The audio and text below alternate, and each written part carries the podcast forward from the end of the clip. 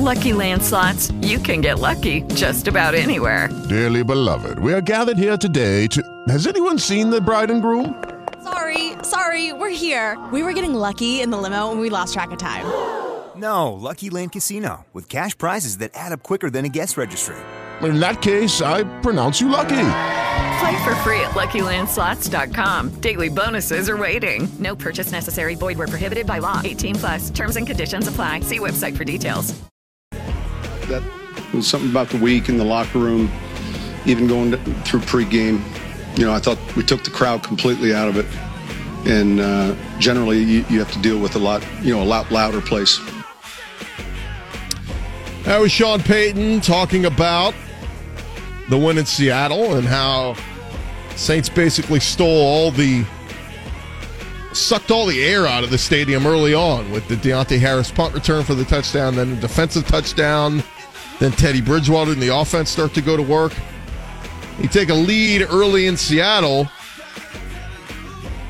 takes the crowd out of it, which we've seen many, many times throughout the years the crowd has been a factor when the Saints have gone to Seattle and not had much success. But a monster win for the Saints on Sunday. And now it kind of changes things over these next couple of weeks as we uh, look at the, the Teddy Bridgewater chapter of this season, as uh, all signs point to Drew uh, still coming back after six weeks, potentially after that bye week. But uh, as we ride with Teddy these next couple weeks, everybody was kind of taking the approach of, oh, you know, if we could just get through this, if we could just be 500, if we could be four and four at the bye week, now you go and steal one that I don't think many people gave you credit, uh, or, or, rather were thinking you could win in Seattle. Now we start to look at it a little bit more optimistically and go, what if we're five and three? What if we're six and two at the break? A lot of things can change now for the Saints in this season. And join us now as he does every Tuesday to talk all things Saints is our buddy Ross Jackson from the All Saints Considered blog and the Locked On Saints podcast. Ross, what's up, man? Do we have a do we have Ross there? Oh, there. We hey, are. there we are. There we are. What's what's going on, man? Oh man, doing well, man. Enjoying this win from this weekend. What a big weekend for just Louisiana sports altogether. Tulane, LSU, and the Saints. Uh, it was a great weekend, man. Always glad to be here. Thanks for having me on. Yeah, it was an awesome, awesome weekend for uh, for South Louisiana sports. I hope we can have uh, every weekend like that. But uh, mm-hmm. let, let's jump into it, Ross. How much does this win change things for you and expectations? Because I think you know, if you'd asked me on Friday, I would have said, "Look, I was hoping the Saints could just go and look and impress and look good. And I said, you know, even if they lose like a 24 21 game, but Teddy looks good, I was like, I'll, I'll take positives from that. Now they go in there and actually get the win and maybe change his expectations here these next couple weeks with Drew out. Yeah, I was absolutely in the exact same place. I was looking for them to sort of redefine what a win might look like last Sunday uh, again in this game in terms of you know they can walk away with a notch in the in, in the L column there, but they could still learn a lot of positives from Teddy Bridgewater. And uh, of course, back at that time, there was also the possibility of seeing the Taysom Hill Teddy Bridgewater tandem, which we only saw Taysom Hill twice under center on Sunday, which goes to show you some good trust in Teddy and what he was doing. Uh, but certainly, there's a lot more. You know, I was kind of going into it pretty optimistic, but now there's even more optimism surrounding this team when you come out here with this first game where everybody was kind of saying, you know, these first two games are going to be the rough ones, but after that, you know, once you get past these next two games, there's a couple of wins in there for the team, and if they can grab those, and we'll be all right by the time that Drew comes back and give Drew a chance to, you know, in those last eight games to kind of clear their way to the playoffs. But now, you know, you're feeling a little bit better here at this point. Even if the Saints were to lose out, they still have a shot at 10 and 6 if you can trust Drew to come back to win eight games in a row, which he's done before with this team. And so now you're feeling a little bit more relaxed and you look at, you know, moving forward these next few games, these next five games without Drew, any win moving forward is just kind of gravy at this point and you continue to build up. So the idea of hitting 500 while Drew is gone, or even like you mentioned, maybe even four and two, five and one, these are all gathering more greater, greater impossibilities as they move forward. I think last week everybody talked up the Taysom thing because obviously Sean made the comment of, oh, right. "Oh, you're you're assuming that Taysom's the number two and all this stuff." People, I think, were assuming we were going to see more of Taysom Hill, and I said to the contrary. I bet they stick with Teddy more because you want to have that trust in him and that faith in him and say, hey, look, this is your show. Go run it. If they're constantly pulling him out for a snap or two here and there for, for Taysom, he doesn't really get to build that momentum. And, and in Yep. keeping Teddy in like they did last week, it kind of puts that trust in him. So I said, now maybe this game with Dallas, maybe this game is one where you can put Taysom in three, four, five times, maybe uh, if even if Teddy's running the offense well. What do you think? Yeah, no, I think that's absolutely right. And and also when you look at the way that the game started for Teddy, there was absolutely no way for him to gather a rhythm within those first couple of drives. You had a flag, procedural penalties, holding penalties. You had all of these things going on within the first two drives. It felt like every other play, sometimes three plays, two plays in a row. And so with that, it was super tough for him to get any kind of a rhythm. So thankfully, the game plan wasn't to get Taysom too overly involved because otherwise you would have been dealing with him you know, having to deal with all those penalties, not catching a rhythm early within those first couple of drives, and then you would have sort of been stifling his rhythm a little bit earlier too, with mixing in Taysom Hill every couple of plays, like you mentioned. So thankfully they didn't go that route at all. But I do agree that this week you, you're probably going to see a little bit more of it. I don't think that you're going to see a large percentage of snaps go to Taysom Hill. You know, 15, 20 percent. I don't think it's going to be like that. But I think it'll be a handful, like we usually see with Drew. Talking with uh, Ross Jackson. We heard last week, Ross, that the uh, you know look the idea of with Drew out, everybody else kind of needs to step up their game because we didn't see that against the Rams, right? It was like, oh my God, Drew's out, and everybody just craps the bed. So this week we saw more. Uh, maybe more focus out of the some of the guys, like on the defense, playing a little bit harder, uh, getting to the ball a little bit quicker. Uh, Michael Thomas looked a little bit more crisp this week than the previous week. And then Alvin Kamara, I thought was the one that blew us all away with just putting the team on his back and saying, we will not lose this game. I was uh, not surprised when I saw the pro football focus stats that Alvin Kamara had 12 forced missed tackles against the Seahawks that led the NFL in week three. It was a new career high for him. Um, man, he was, he was on another level on Sunday. Yeah, and the, this is one of those things where you know we spent all the all this week kind of talking about Teddy and Taysom and what that share might be and what that might look like and what's Sean going to do, and then all of a sudden you come into this game with that focus, and then you you just see Alvin Kamara be the one to really soak everything up and and, and just sort of take off. I mean, you look at what he did, and this was the first time that he had ever you know matched up with the Seahawks in his career. And so there's something to be said in you know how many times is this going to happen to where there's still a few teams out there that. Uh, that haven't played against Alvin Kamara yet. And so what is he going to do when he gets the opportunity to play against him for the first time and they have no idea what to do when they get their hands on him?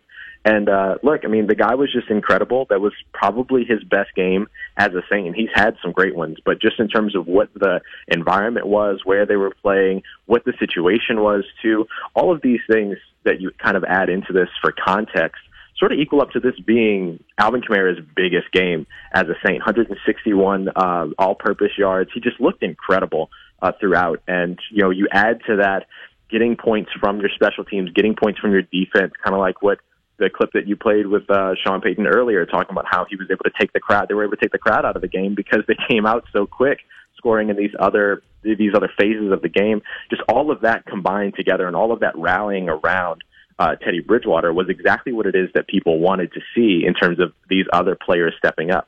Sean Payton came in with what looks like a pretty clear game plan: get the ball into the hands of the playmakers and let them do work. And then you ride the hot hand with Alvin Kamara, and it worked out for them this week. And I'm excited to see what they're going to be able to muster against Dallas's defense, which is a little bit more of a challenge, but they'll also be at home in prime time. So uh, lot, lots to look forward to moving forward. A lot of optimism for this, uh, despite all of the, the circumstance.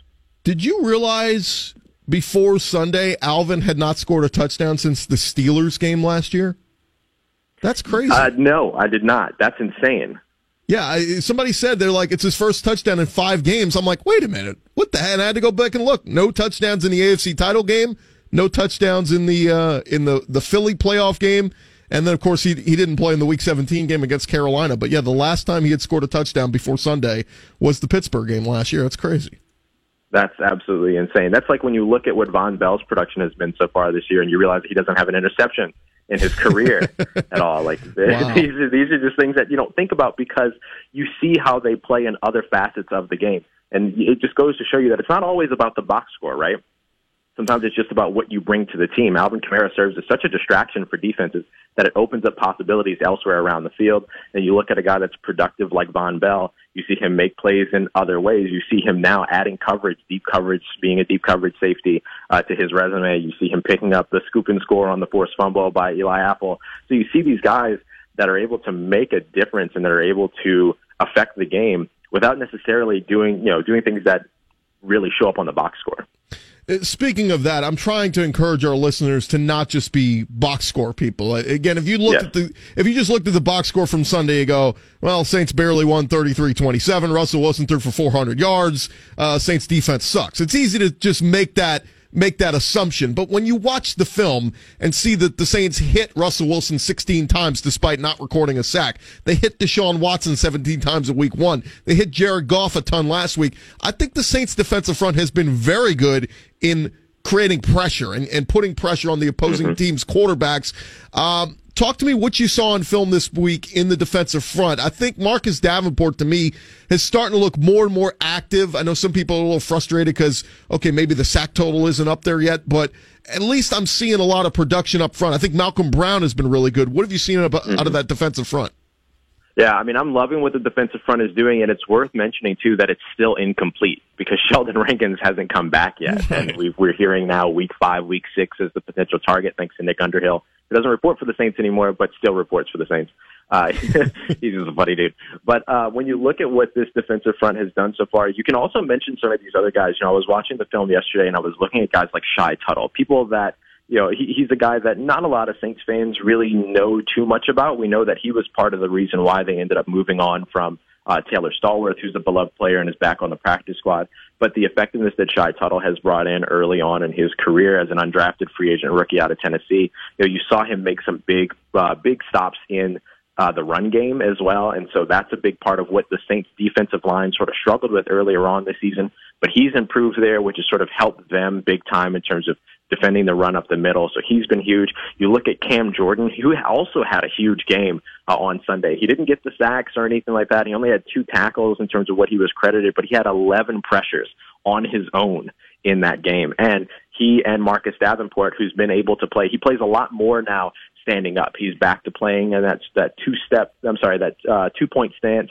everything. He'll go down, he'll put a hand in the dirt every now and then, but he's been playing a lot off the edge standing. Sometimes I've even seen him playing uh, through the interior standing. And so you see a lot of the Saints defensive line playing the way that makes them comfortable, but also executing the game plan. And I think that that's been a big part of this. You saw Marcus Davenport come out of UTSA last year uh, that first round pick, and he played so much in that two point stance, standing up at the defensive line, and then being able to convert speed, uh, speed to power. You saw him a little bit earlier on, or a little bit later last season, and then into this season playing with his hand in the dirt through the preseason. That just doesn't work for him. They got him up in that two point stance, and he's been able to produce with that.